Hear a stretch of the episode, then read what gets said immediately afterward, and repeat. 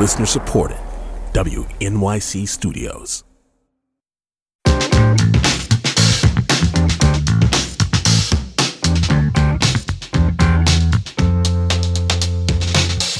This is all of it on WNYC. I'm Allison Stewart. We continue now with our annual series, The Big Picture. That's when we talk with some of the folks, the Oscar nominated folks, who worked behind the scenes to make these excellent films. Today, we're speaking with the costume designer who brought Robert J. Oppenheimer to life, Ellen Mirojnick. Mirojnick has worked in Hollywood since the 70s. She created the costumes for classic films like Wall Street, Fatal Attraction, Chaplin, Twister, and Basic Instinct. She worked on Bridgerton. She won an Emmy for her work on the television movie Behind the Candelabra, turning Michael Douglas into Liberace. For Oppenheimer, Ellen was tasked with balancing period authenticity with details and silhouettes that work for color, black and white, and IMAX. She had to create hundreds of costumes for scientists and politicians and army generals. Plus, she traveled the globe to find the perfect hat. Oppenheimer wears it for most of the movie. Ellen Mirojnick is nominated for Best Costume Design at the Oscars for her work on this film, and she joins us now to discuss. Hi, Ellen. Hi, Allison. How are you? I'm doing great. Born and raised New Yorker? Yes, absolutely. Oh, I think I lived in New York for most of my life until I moved to California. And then moving to California, I always traveled back to New York and worked in New York.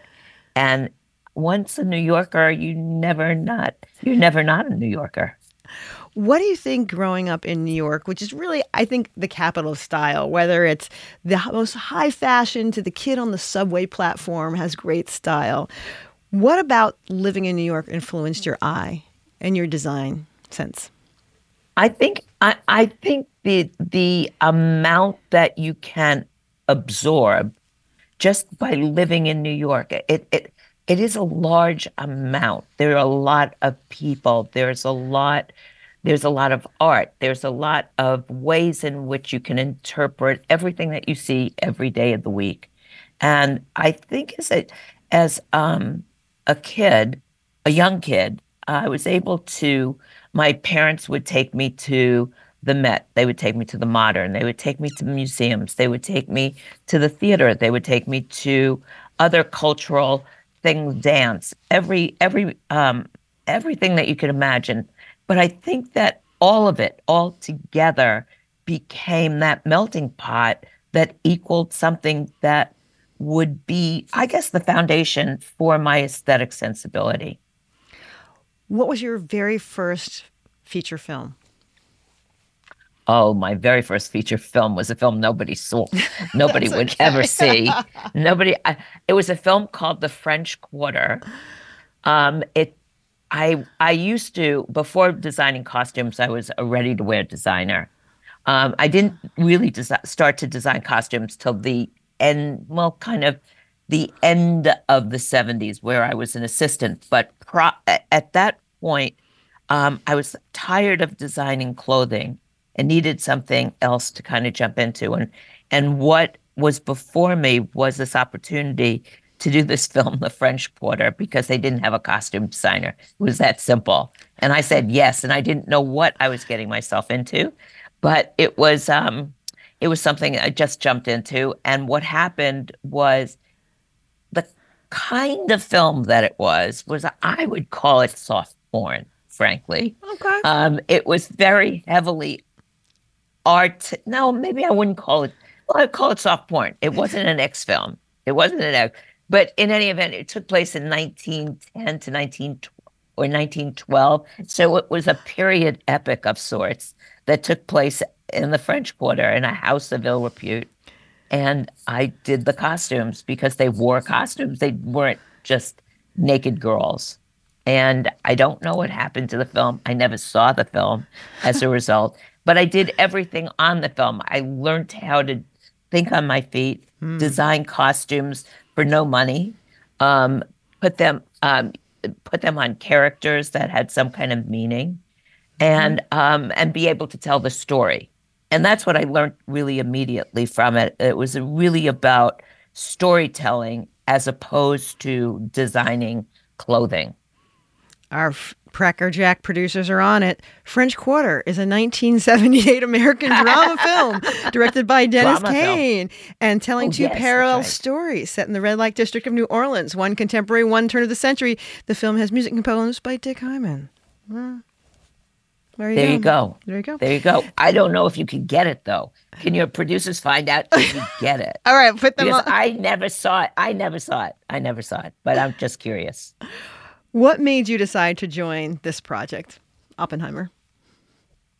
I was offered the opportunity.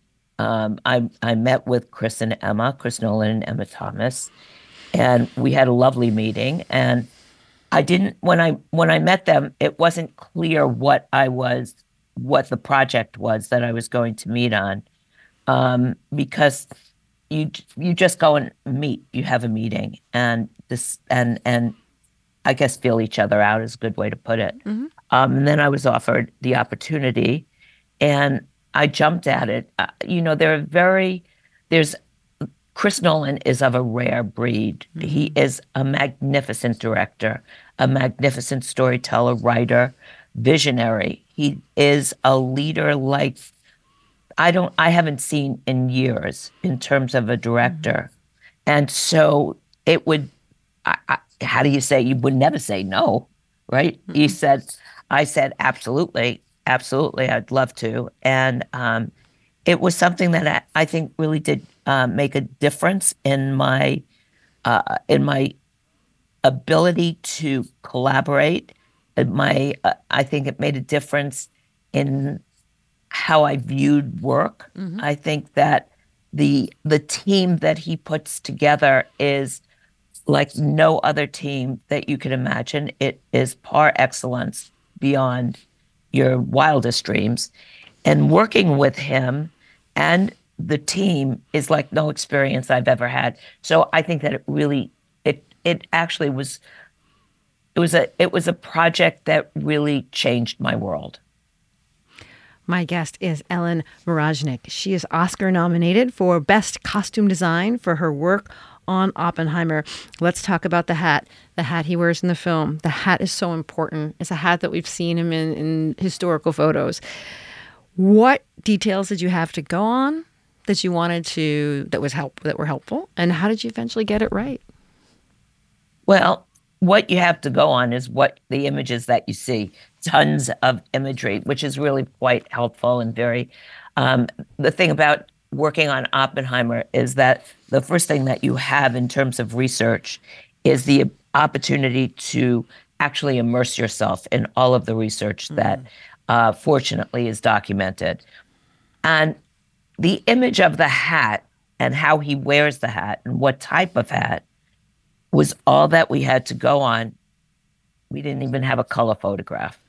So how how we went about it was taking the picture. Is it's kind of simple in a way. Taking the picture, sending it to what we we really felt were really really the finest hat makers in the world, and see what they would come up with. We guessed at the color, to be honest. It was kind of a taupey gray and a changeable color in the light that was able to be changeable in the light. And um, the first hat that came back from Italy was lovely, but not right. Mm-hmm. It was too thick. It wasn't really the right shape. It didn't really have the right hand. And I- this is only the only way we were determining this was by virtue of what we saw. And each time you saw another picture of Oppenheimer, you saw the brim in another in, in, in another way in which it was folded or or tipped or um, how it looked on his head. So Italy wasn't right. Then we came back to New York and did uh, the same journey. Wasn't right. Same thing, different fabrication, but wouldn't didn't work. So we were in a pickle. I would say we were in a pickle, and we determined where the we we tried to determine where are we going to go. Well, we went to Hollywood. We were in Hollywood actually working, but we we decided to try Baron Hat Hat Makers, uh, Mark at Baron Hat Makers, and see if we could do it there. He's made hats for movies that every single kind of hat you could imagine. And it was worth a try. And the result was perfect. It was perfect from the moment we took it out of the hat, out of the box and put it on Cillian's head. We knew that we had the right, the right hat, the right fabric. It was from South America, I believe. It was a hundred percent. It was undyed, hundred percent felted wool of some sort, but it was the hand was perfect. Mm. Mm-hmm. Wherever, whatever animal it came from, I'm sorry to say, in South America, it gave us pleasure to put it on his head. I read that you considered David Bowie one of your references for Oppenheimer. And that's fascinating. Well, actually, it is kind of fascinating. Actually, it wasn't me. The credit goes to Chris Nolan. And Chris Nolan, mm-hmm. when he first asked Cillian to um, become Oppenheimer, it was before I was involved. And he sent him, um, he not only read the material, he sent him some references, and some of the references he sent him with David Bowie. And David Bowie mm. from the early 70s. Um, I believe it was the American Life tour, and that at that moment where his shoulders were quite extended, yeah. his silhouette was broad and voluminous at the same time. And even the way he cocked a hat on his head gave reference to a feeling and a silhouette, which I found after after coming aboard found absolutely fascinating because that was uh, that was like 30 and 40 years later that the reference became what it was um, that Oppenheimer had imagined for himself because Oppenheimer was a was a man that had very clear ideas mm-hmm. about how how he was going to be presented and and actually what what he wanted to how he wanted to be presented how he wanted others to see himself his iconographic way in which he styled himself in a way mm-hmm. um, his silhouette his hat mm-hmm. his pipe all very much pre-planned so it was kind of fascinating yeah. that that was 1942 and 43, and David was 1971, and it connected beautifully. Lewis Strauss, played by Robert Downey Jr. He, yeah. you know, his clothing is so important to this film. He's a man of means. He's a we. He's a power broker. Mm-hmm. What was something you did in his costuming to tell us this is a powerful man? Well, everything was bespoke. Every everything, everything in, in Cillian's everything and the and the major uh, uh, characters of the film was all made. It was all bespoke and made for them. And and the reason is is that in that way you can actually create silhouettes and an idea that is far easier than you know you're designing the character with robert and strauss um, i think that what was really important from the get-go was to define his silhouette as if the fabrications were cut on his body and so that in having that and having the right tailor truthfully cut his clothes was oh, that was the key to defining pardon me i have this very strange throat these days. Today, I don't know why. Um, Take your time. It's all good.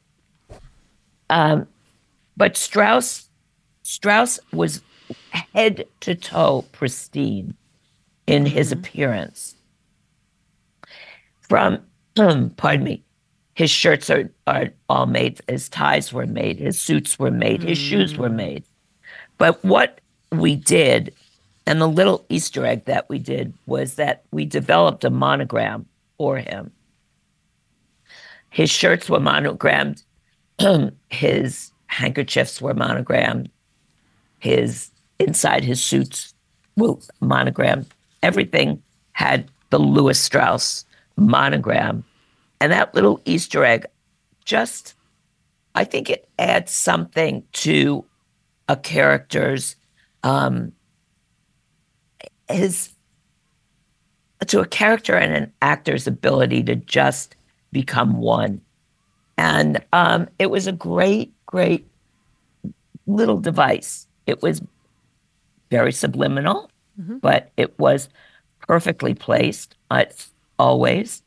Um, we only saw it in a handkerchief when he takes out a handkerchief. But even in those little details, those little details kind of say a lot about the pristine um, elegance that he tries to portray. My guest is Ellen Mirojnick. She's nominated for Best Costume Design, an Oscar for Oppenheimer. Um, so you have, aside from the main characters, you have a huge amount of, of people to on yes. this. On this, uh, and how many costumes do you know? Do you know how many costumes for the sh- for the? It's over about over a thousand, I think, wow. altogether. Oh, but it's over per- different periods. Yeah, you know, we span like forty five years, so you have the classrooms in the twenties, you have the schools in the thirties, you have the Los Alamos, you have the Senate, Washington in the 50s and the 60s. So altogether, you have to really, really think about putting together costumes for all of the background talent that is going to participate, aside from the 73 speaking parts that were in the film. The 73 spe- speaking uh-huh. parts were very, you know, these scientists were amazing. They were guys who were going to change the world.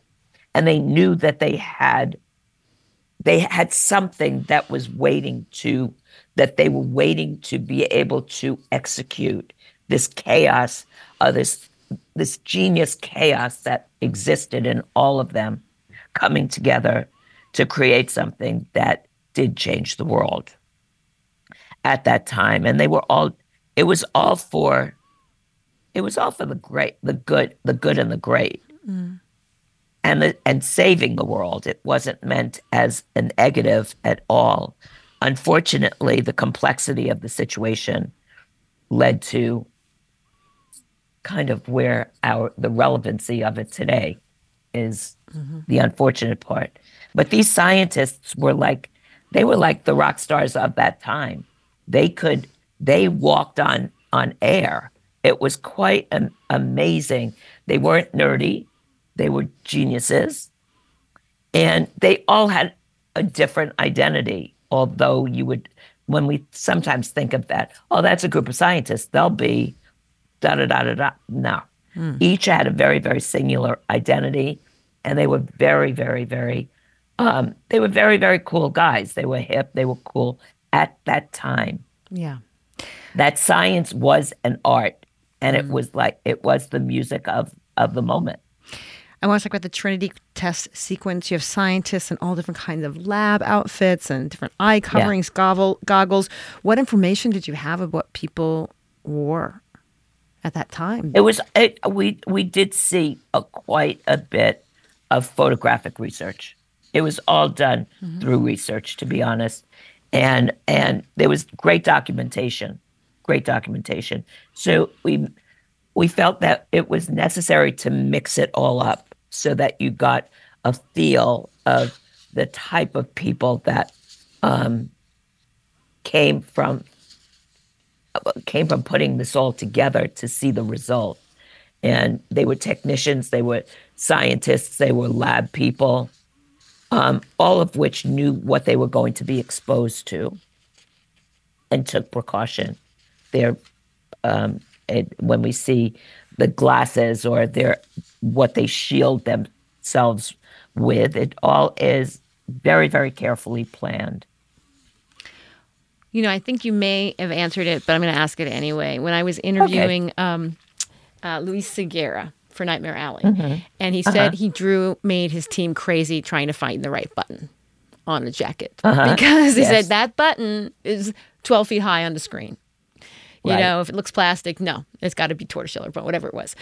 Is there a detail like that for you in the? You mentioned the monogram, but I'm wondering if there's another detail in in Oppenheimer that was like that for you. Well, what what, what I the different that you know everybody each designer has a different type of pardon me, a different type of um, signature that they look for. and pardon me. My guest is Ellen Mirojnick. She is Oscar nominated for Best Costume Design for her work in Oppenheimer. Um, um, I for me, what's most important, to be honest, is the silhouette. I the little details are yes, all the little e- details add up to be a one large, um, large statement. However, the silhouette comes first for me because the identifying silhouette is what is 12 feet high. And that silhouette has to be identifiable to each member of the audience as they learn the story and watch this character evolve through the story. So I actually, so in Oppenheimer, there's a very, very specific silhouette that we see continue through his life. And the added touches of the details are equally important to me. However, they're not, the belt buckle is not going to be 12 feet high. It's going to be within the silhouette. The hat and the hat band is going to be within the silhouette, as is the pipe, for example. Um, with Strauss, the quality of the fabrication of his suits will be IMAX quite in your face. I mean, the beauty of this film in IMAX is that, you know, we always feel with IMAX, it is a big landscape. It's bold and it's epic. But the beauty of IMAX in this film is that it gives it an intimate feel as well.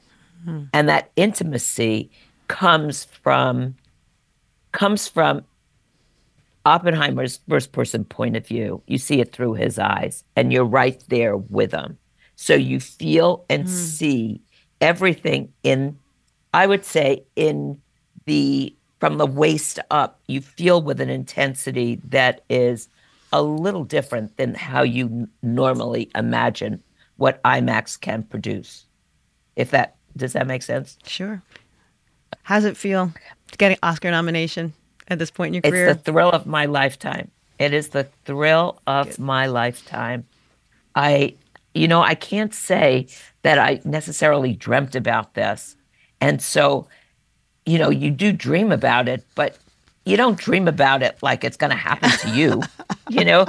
And then it happens to you and you are just on cloud nine. It's it's just like nothing I've ever experienced in in my life. That feeling of hearing your name called, or the film called. Your name isn't called, but the film is called that morning of nominate nominating the nominations being announced um, for the Academy Awards, and there comes your film, and I ah. I fell off the bed. It was like it was a moment that In I'll time. never forget for the rest of my life. Ellen Mirojnick, nominated for Best Costume Design. Thank you for your time. Thank you. Thank you so much for having me. At Radiolab, we love nothing more than nerding out about science, neuroscience, chemistry. But but we do also like to get into other kinds of stories. Stories about policing or Politics, country music, hockey. sex of bugs.